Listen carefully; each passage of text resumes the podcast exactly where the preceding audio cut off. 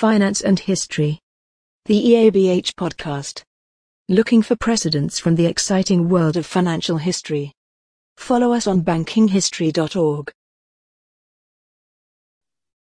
Welcome to this episode of Finance and History, the EABH podcast. My name is Carmen Hofmann, and I am the Secretary General of EABH. EABH is the European Association for Banking and Financial History, a leading financial history organization that brings together financial practitioners, historians, and archivists to discuss precedents from the exciting world of financial history. We are an international, independent, non for profit organization, and you can get in touch on bankinghistory.org at our website or on Twitter if you would like to collaborate. Today, my guest is Mario Pisani. Mario is a senior civil servant at the HM Treasury, the United Kingdom's Finance and Economics Ministry, where he has worked for the past 16 years in a range of roles in macroeconomics, policy, and strategy. He is also a visiting professor at King's College London, where he is a member of the teaching panel for the course The Treasury and Economic History since 1945. Welcome, Mario. I'm very pleased to have a conversation with you today. Mario, our topic will be who finances the financiers, and we will discuss the role of the Treasury during its long-standing history. Before we start, though, can I ask you, why are you passionate about financial history? Thank you, Carmen. It's a real pleasure to be able to do this uh, podcast. Why am I passionate about financial history? Well, my day job is as a government official. Therefore, my job is really about finding solutions to problems. And, you know, to do that, we bring insights from economics, from policy, from financial management. But I think that financial history is another tool that you can use as well. And many of the, the challenges that I see day to day in my work at uh, Her Majesty's Treasury um, uh, are challenges that have in some way or other occurred in the past. So I think that having a good understanding of the financial and economic history, either of your policy or of your institution or of the economy as a whole, helps us produce better policy advice. So that's why I think financial history is so important. Oh, that's, that's a very nice way of looking at it to see it as um, one of the necessary ingredients for decision making. Obviously, not the only one, but a very relevant one. So, now tell us who or what is the Treasury and how old is it really? Thank you, Carmen. As you said at the beginning, Her Majesty's Treasury is the United Kingdom's uh, Finance and Economics Ministry. And uh, we are also one of the oldest ministries in the UK government. The history of, of the function, if you like, of a treasurer can be traced back uh, many centuries. And the role of an official treasurer or someone who is in charge of administering the finances of the monarch goes back to at least uh, the Norman period, which is the, the 11th century, but some people say that it's even older.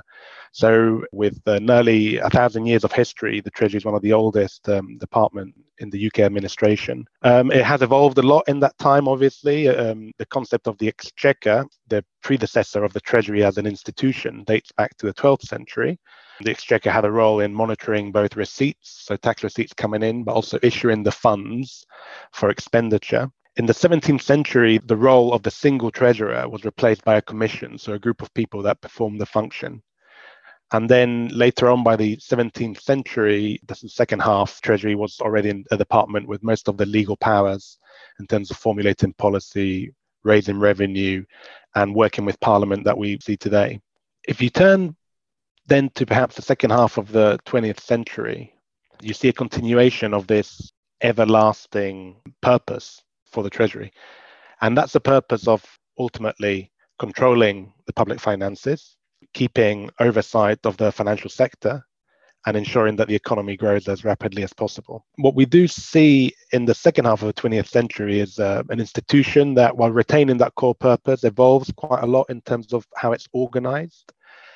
The longest standing function of the Treasury has always been spending control, so controlling the amount of funding that goes to other ministries. But um, with the advent of economics as a profession in the middle of the 20th century and economic management as an aspect of policy, that is something that the Treasury takes on after the war and the 1950s. And then between the 50s and the present day, the Treasury has also given away a lot of its powers. For example, it no longer has oversight of uh, personnel and salary management in public administration. It's also given away responsibility for galleries and museums. And crucially and famously, uh, control over monetary policy, which is being passed on to the, to the Bank of England. And we'll say more about the Bank of England later. Perfect. That is very interesting. So basically, um, if we think about it that way, the Treasury in, in its role and in, in a certain uh, way of, of supporting governance has been around or is as old as the monarchy itself. So basically, without a treasurer, there's no monarch. And probably, you know, it evolves over time. Um, as much as the monarchy does as well. So um, it's an interesting view to see it in this continuity, but as well, you gain some, you lose some powers. So, how powerful is the treasury still, and, and how does it do what it does? This is a very interesting question, and I I try to get at it a little bit in my research, uh, where I look at the last 20 years of uh, the Treasury's accounts, but in a way, I have a good uh, way to thinking about this, which is talking about the three P's uh, that give the Treasury its power and its role, and they're the Treasury's policies, its linked to the political system, and also its people. So let me say a little bit about each one in turn. First, if you think about the Treasury's policies, clearly having control over the allocation of public spending to other ministries, and having control over some major macroeconomic policies like fiscal policy or the regulation of the financial sector gives the Treasury a huge amount of power because you can control which areas of government get the funding and you can be in charge of the overall performance of the economy. Second, there's the politics. And it's worth remembering that in the UK system, there's a very strong link between the Treasury and our main minister, the Chancellor of the Exchequer, and uh, the centre of government and the Prime Minister, who's at um, in Downing Street you know, this is exemplified, if, for example, by the fact that they both have the official residences next to each other, number 10 Downing Street and number 11 Downing Street. And over the decades, we've seen some very successful partnerships between prime ministers and chancellors and some less successful ones. And clearly, the way it works, the chancellor can only really exert his control over public spending with the backing of the prime minister. And equally, the prime minister can only be successful politically if he has the backing of the chancellor with the finances to back the policies. There's also a strong link between the treasury and parliament, because parliament's one of the main objectives is to scrutinize public spending and to make sure that it happens appropriately.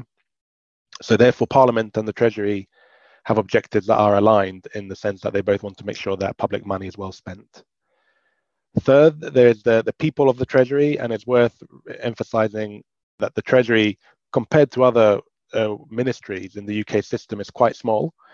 And, uh, and therefore, that makes it a very flexible and adaptable department who is very able to respond quickly to the evolving economic and political context. That is partly as well because, as a department, we don't have um, very large delivery responsibilities, which have to be planned over a long time period and quite hard to change. So I would say that's where the Treasury's power comes from its policies, uh, the politics, and its people. You describe us a little bit as the joker of the system, the one who is uh, able to interconnect with everybody, but then being flexible enough to be quick as well. And um, I'm going to skip um, what we wanted to talk about and um, change a little bit. So you were talking about um, this relationship with the Bank of England. And well, to me, that is a, a close, a special, and a bit of an opaque relationship. And like every relationship, it sounds a lot that there there is some struggles of power going on. So, who do you think is more powerful? Is it the Treasury or the Bank of England, or are you equal in this regard? That's a really good question, and I think it's it's evolved over time, and it's worth maybe explaining a little bit about the relationship between the Treasury and the Bank of England. As many of listeners will know, the Bank of England was established in the late uh, 17th century, 1694.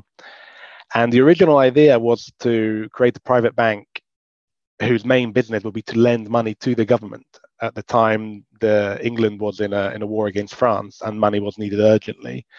So the government um, gave the bank a monopoly on a charter to become a limited liability, jointly owned banking institution in return for a loan of at the time just 1.2 million sterling uh, in perpetuity, which was used uh, to fund the war. And in a way, that then led to the creation of, of the monetary system in sterling. And it meant that the bank and the treasury were interlinked. So, in a way, it's a bit of a mirage to think that these are institutions that are separate. I mean, from the very inception, they've been linked and they're still linked today. And the links were strengthened further in the 1940s when the Bank of England was nationalized. And that means that today, HM Treasury is the sole shareholder of the bank. And Treasury ministers appoint all the key personnel at the Bank of England, the governor, all the deputy governors, and all the independent members of the bank's court. That's what the Bank of England called their board of directors.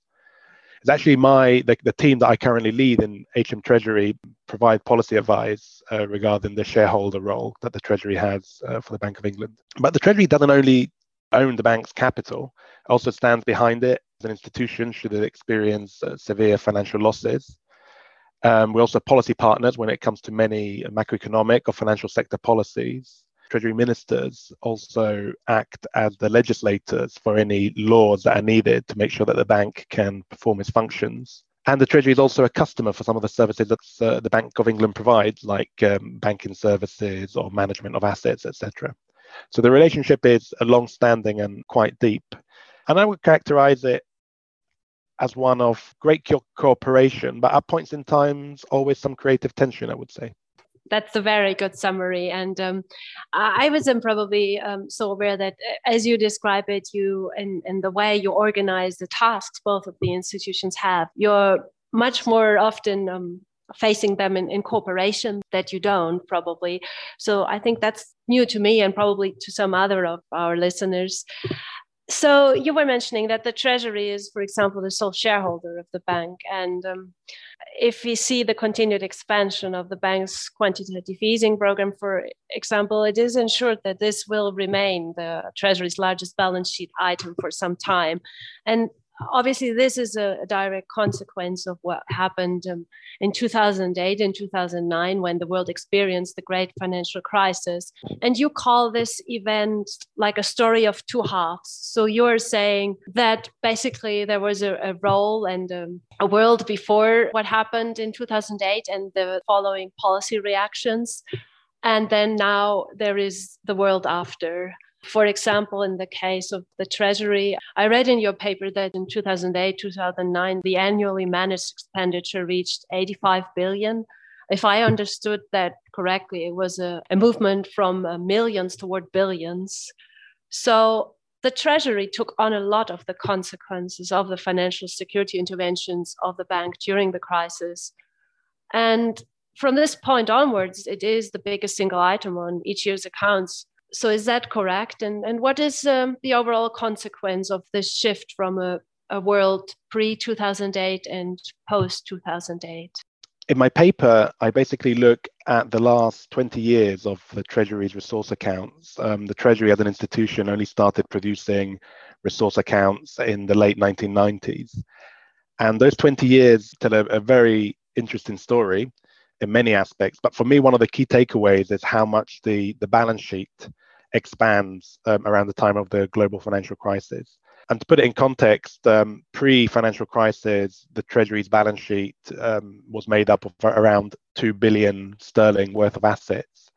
And that jumps by 2009 10 to something like 120 billion sterling worth of assets. And, you know, there's a number of factors that drive that obviously and famously during 2008 the treasury had to intervene to help capitalize some parts of the UK financial sector, most famously the Royal Bank of Scotland and Lloyds Banking Group. And um, they, they acquired some 60 billion sterling worth of shares in these entities. They also had to um, take on some financial firms that were fully nationalized, like Northern Rock and Bradford and Bingley. Uh, that's not the whole story. There was also loans to other financial institutions to help them uh, meet their obligations towards their customers. But thirdly, there was um, the thing you started with, actually, the, the quantitative easing program. It's quite interesting, actually, that the relationship between the bank and the treasury also had these two halves. Before the financial crisis, the single biggest balance sheet item that the treasury had was the shareholding of capital in the Bank of England. And then, because of quantitative easing, which in the United Kingdom is op- operationalized by the Bank of England, but fully indemnified by the Treasury. So that means that the Treasury stands behind the bank should they incur any losses when they eventually sell the bonds that they've bought through uh, quantitative easing. And that creates um, a balance sheet item on the Treasury's own balance sheet, which today is still the biggest balance sheet item just because the size of the quantitative easing program has grown so much.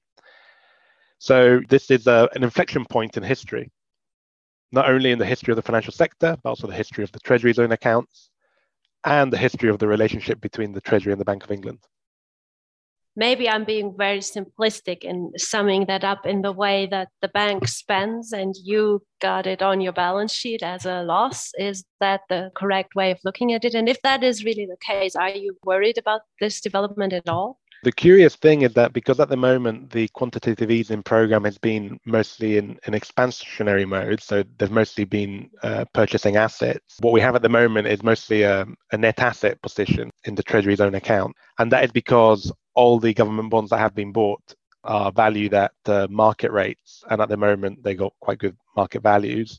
But obviously, there will be a point in the future, and this has been known from the beginning, where depending on what happens in the economy, the Bank of England might decide to dispose of some of these assets. And at that time, that would lead to market reaction, and that may, may mean that the valuation changes.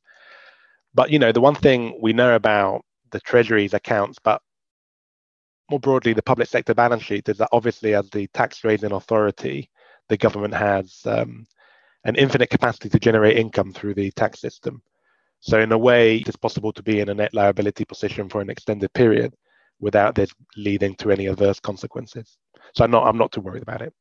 Okay, I, I, I hear you saying that that you're quite comfortable that there will be enough room to maneuver in in case um, the asset holding uh, situation changes and there will be enough uh, room for all the participants in this to to take uh, the right actions. Now that we have been talking about uh, 2008 and what happened there, we're in kind of in the middle of sort of what probably will be called the big crisis as well in a few years. We'll have to see if, if that will really happen. I mean, there is discussions at the moment whether we will see a post-pandemic boom or if we will have the opposite developments. But uh, do do you think we, we will see the the same massive change in, in policy after um, 2020, 21, 22, or is the current monetary and financial policy just a response and a continuation to what started in 2008?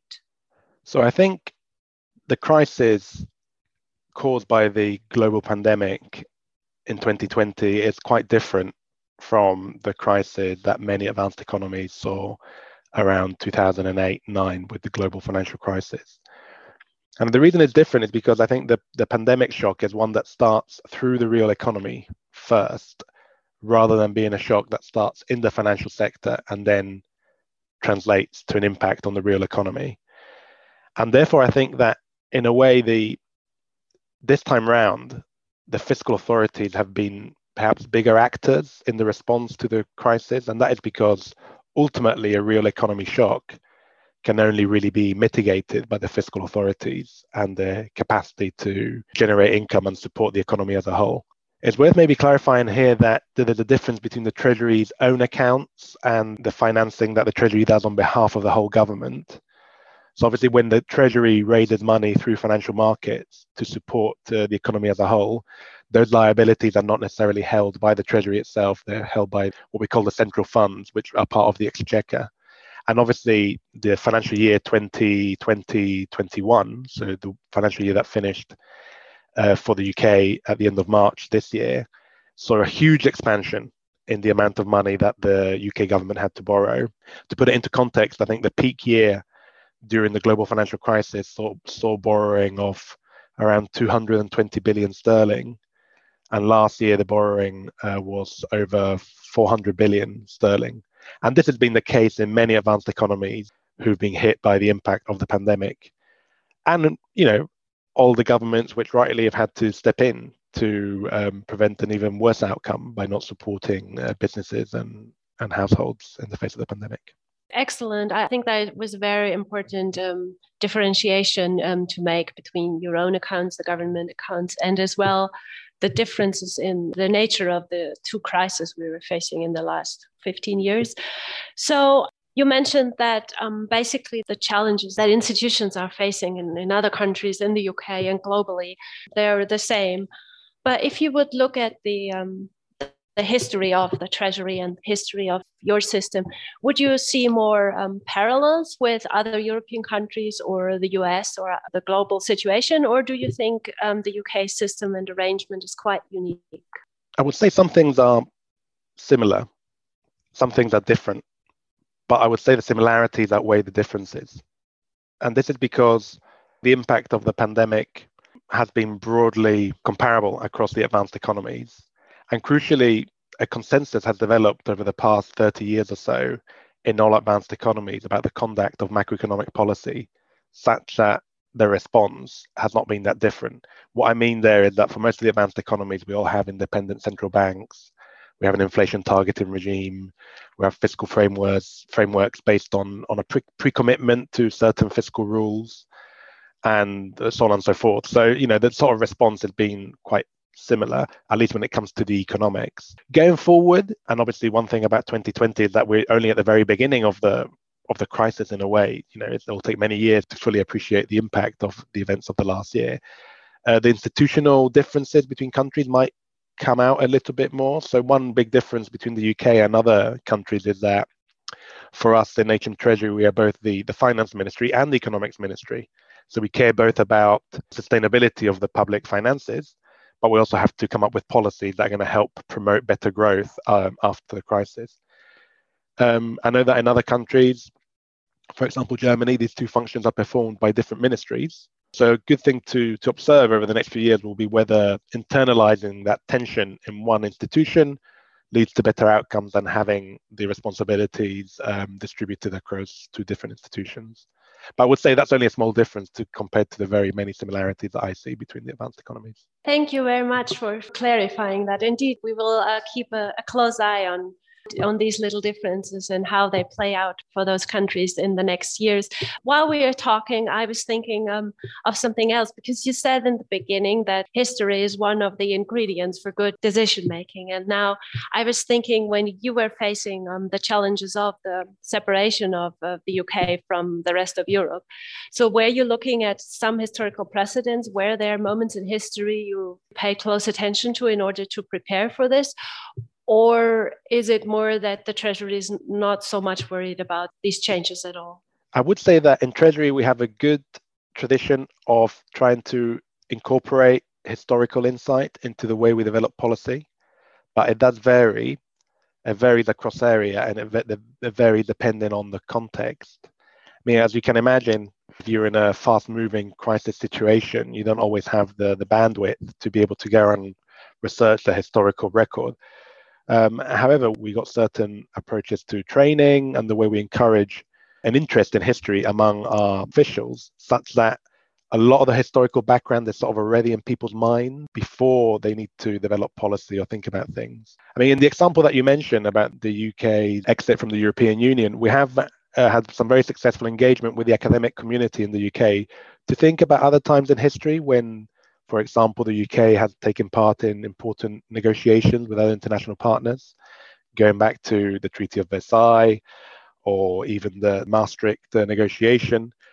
I remember we also run uh, various workshops looking at uh, previous uh, referenda because you remember that the referendum in 2016 wasn't the first one. There was a referendum about European Union membership in the mid 70s and you know it's a great thing to do if we got the space and the capability to do it. And it's great to be able to engage with the great academic community thinking about the history of economic and politics um, in the uk to do so. So so did you find um, some guidelines from versailles on, on how to proceed or uh, would that be too simplistic to uh, phrase it that way? What is useful about these things is less the specific tactics but more the principles that come out of um, these things. And I think in that regard, you can go back a long way in history. For example, one principle that you might extract from Versailles is the realization that you need to understand the position of your interlocutors as well as possible before you start to engage. I mean, that is not a hugely surprising insight, but still one that I think is important to have in your mind. And realizing that these principles don't change so much over the decades. I think it's also um, an interesting realization for policy officials. So I do think there are more parallels that first appeared when you start looking into historical precedent. That's a fascinating way of looking at that, indeed. Like, and it's worthwhile to remember it, um, like rather more often than not. So in your paper, you say that um, there is now a clear recognition that the Treasury is the ultimate guarantor of the financial system as the only institution that can balance the interest of the taxpayer and the banking sector across multiple generations. So that is quite a big statement. Is that your summary of the importance of the Treasury? I remember well writing that in my paper, and it's one of my favorite passages of it. And I suppose it comes from the realization of when you get these big moments in history, a shock or a crisis, and they make you reevaluate the policy consensus that existed at a time.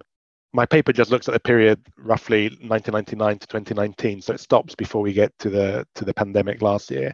And in that 20-year period, clearly the biggest moment that stands out is the global financial crisis. And I suppose what happened then was a realization that the era of light touch regulation with a central bank mostly focused on macroeconomic management rather than also equally considering financial stability wouldn't necessarily lead to um, optimal outcomes for society. And obviously, the public sector uh, had to acquire a huge number of assets and liabilities as a result of the financial crisis. And uh, to an extent, a lot of that is still with us today, 12 years later. And it'll probably still be with us for generations to come. And that's what I mean about multiple generations. Sometimes the acquisition of liabilities and assets that happens when you get a big macroeconomic shock takes many decades to repay. And it is only an institution with, with the deep pockets and uh, capacity for huge balance sheet ex- expansion like the Treasury can do that. This is not to underestimate the power of central banks. But you know, central banks mostly operate by affecting the price of money, and um, these effects don't have an impact in the long run. Obviously, they have a huge role now, and this is one of the big insights from in terms of what's changed since the global financial crisis. But that is more in terms of preventing a future shock. That is very interesting um, conclusions to think that um, while the crisis hits and we try to resolve it, there needs to be someone standing a step back a little bit with small organization and big pockets to take over and um, make all of uh, these measures sustainable um, for the economies for, for the years to come. So, does the Treasury have an archive? Do you collect your records and make them available to the general public? Sure, we, we sort of do. Um, so in the United Kingdom, there's a thing called the 30 year rule, which is uh, gradually becoming the 20 year rule. And that is um, a process by which the records produced in policy development and in the decisions by ministers have to be transferred to the National Archives before you reach the 30 or 20 year point. The National Archives then makes them available to the public as a whole. For the Treasury, I think if you went to the National Archives, you can now find records going back to the mid 1990s. The, the, the, hope is that we'll soon get to a point where we, we are able to transfer everything after just 20 years. Uh, before you get to the 20 year point, um, the records are available internally. So they are there if policy teams want to consult them to inform their policy development. And while we don't have a, an archivist, we do have a team in the Treasury. We have a more modern name for it. There's the Knowledge and Information Management Team, who is basically there to make sure that everyone declares their records, files them, and also helps policy teams uh, access past records. There was an example recently in my team where we wanted to consult, check about a decision that the Chancellor of the Exchequer took in 2007 uh, nothing was available in the team's own filing system, but we were able to find the relevant um, submission to the minister by checking the paper records, and they were available and all perfectly filed and um, accessible. Well, that's that's fantastic. So you do have an archive. It just is named Information and Knowledge Management Team. So if if you would be in the position to encourage new research into, into the records and archives of the Treasury, which do you think are the most fascinating records or topics to investigate in your archive? So, in a way, in terms of what's available to the public, I do think the period in the 1970s is really fascinating because it shows the consequences of the a collapse in the credibility of the macroeconomic framework. And i think that is a topic that a lot of people are thinking about now. In terms of the things that we haven't yet released to the national archives but we will be released in due course you won't be surprised to hear that i think obviously the financial crisis and in the case of the uk i would say that starts in 2007 with the collapse of northern rock one of our smaller banks, but then continues really up to, I would say, 2010 or 11, once the, the government changes and what many people call the, uh, the politics of austerity came in. That's a fascinating period. And I very much hope that people would look at it with interest when we release it to the National Archives in years to come. Perfect. I mean, only um, financial history enthusiasts can call periods of austerity fascinating. But um, it's very good to know for all of those researching this um, recent part of financial history that soon they should turn their attention to the National Archives or to the HM Treasury to see what they can find for this um, very close period. Um, that's fantastic. So, uh, what are you researching next? Do you have one topic you're particularly interested in? I was very good friends with a, a famous UK journalist called Samuel Brittan. I met him when I worked at the Financial Times briefly in the in the mid 2000s, and we um, we've been we were friends ever since. And he passed away last year, uh, and he's always been a big fan and follower of the history of the Treasury as an institution. So I've been thinking about uh, whether I can do something that collects uh, some of his insights about the Treasury over the decades. And, and I mean, it wouldn't be the sort of thing that has any new insights, but I think it would be a nice tribute to Samuel's work as a follower of the Treasury. Whether I get around to producing something soon remains to be seen, because obviously it's also a very busy time in government at the moment.